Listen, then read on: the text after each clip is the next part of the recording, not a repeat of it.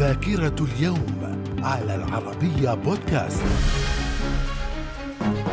أهلا بكم إلى ذاكرة اليوم التاسع من يوليو ففي العام 711 القائد طارق بن زياد ينجح في السيطرة على شمال إسبانيا في بداية الفتح الإسلامي لشبه جزيرة أيبيريا. في العام 1900 الملكة فيكتوريا تقر مرسوما ملكيا يقضي بإنشاء الكومنولث الأسترالي وهو المرسوم الذي أقر توحيد المستعمرات المتواجدة في القارة الأسترالية وجعلها تحت حكومة حكومة فيدرالية واحدة. في العام 1952 استقالة حكومة نور السعيد في العراق. من الذاكرة. ومن ذاكرة التاسع من يوليو في العام 1963 تأسيس الاتحاد الماليزي الذي ضم مجموعة من الجزر كانت خاضعة للاحتلال البريطاني قبل استقلالها لتشكل دولة ماليزيا الاتحادية. وفي العام 2002 تأسيس المقر الجديد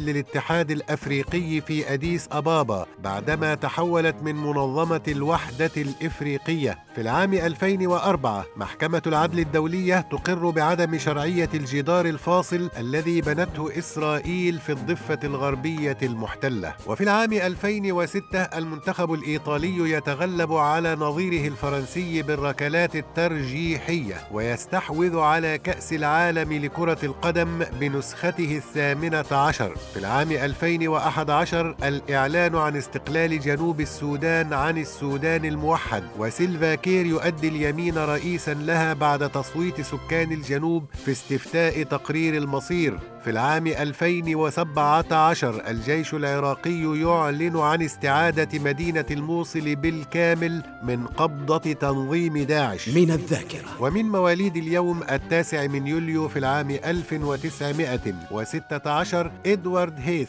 رئيس وزراء المملكة المتحدة في العام 1929 الملك الحسن الثاني ملك المغرب. من الذاكرة. ومن وفيات اليوم التاسع من يوليو في العام 518 أنستاسيوس الأول إمبراطور الإمبراطورية البيزنطية. في العام 2006 عبد المنعم مدبولي الممثل الكوميدي المصري. وفي العام 2015 توفي سعود الفيصل وزير خارجية السعودية. من الذاكرة. إلى اللقاء.